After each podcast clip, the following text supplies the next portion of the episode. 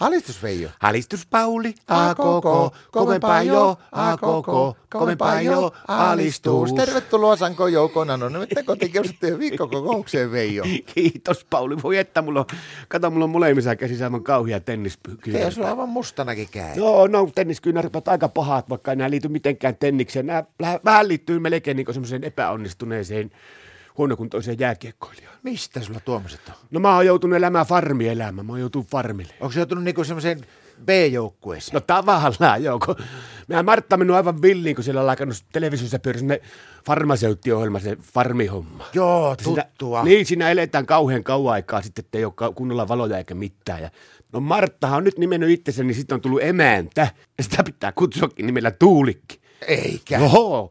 Ja sitten meikäläinen kato, emäntä asuu pirtissä ja sitten meikäläinen asuu autotallissa ja jatkuvasti kirnua sille vaan voita, että sillä ei ole liian kuivia leipiä. Niin, Marttahan vetelee melkoiset siivut teilläkin leivän päälle aina voita. No.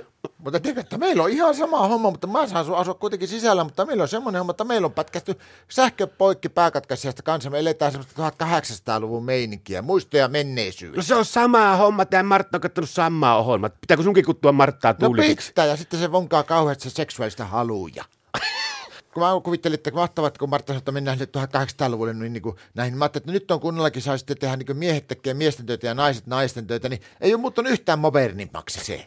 Mä joudun tekemään edelleenkin kaikki. Tuttua, tiedätkö, mä oon nyt kolme päivää yrittänyt rakentaa, kun mun pitäisi tehdä ruuhi, niin se antoi mulle neljä tuommoista puunaulaa ja sitten kumivasaraa ja sitten semmoisen lahoneen vanerin kappaleen, niin ei sitten ruuhesta oikein taho tulla kyllä mitään. Joo, ja meikällä se pitää alkaa kuulemma hommaamaan jostakin, josta on meille lammas, ja sitten kasvattaa sitä lammasta, ja sen jälkeen ottaa sitä hiukset pois sitä lampaalta, ja sen jälkeen tappaa, ja sitten me pitää syyä ja juo veret. Onko miettinyt vielä tätä loppuviikkohommaa sitten, että miten teillä? Mä oon ainakin miettinyt omalta kohdalta, että mä en osaa kyllä nyt päättää, että ottaisiko sinä tiputustaisteluhaasteessa nyt sitten, niin ottaisiko tiedon taidon vai tuo voima?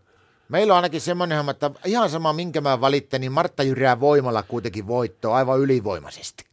Onko sä saanut tehdä sitä sahtia? No on, tiedätkö, mä tein sitä semmoisen hirveän tonka, 20 litraa tein sitä, niin Martta veti 18 litraa ja mä sain kaksi desiä, niin arva, mikä oli lopputulos. No. Se alkoi sahtipäissä aivan hulluna vonkaamaan seksuaalista halua. Ai jaa, no oli meilläkin. Mä en ottanut kanssa sitä kuin kaksi desiä, mutta Martta joi sitä toistakymmentä litraa, niin sillä on ollut aivan kauhia ruikulia ja sitten sillä tuli itellä hilse. Ja meikäläinen alkoi se ensimmäisen sahtilasin jälkeen, mä aloin selittää Martta, että rauhoituppa nyt siinä, niin tiedätkö, räppäs kynsiä että kuule, eikö sä pysty pysymään erossa tuosta naisen halusta ja himosta niin tuolla lailla, että älä tuu läppimään siihen ollenkaan, että koitapa itse keksiä ratkaisu tuohon ongelmaan.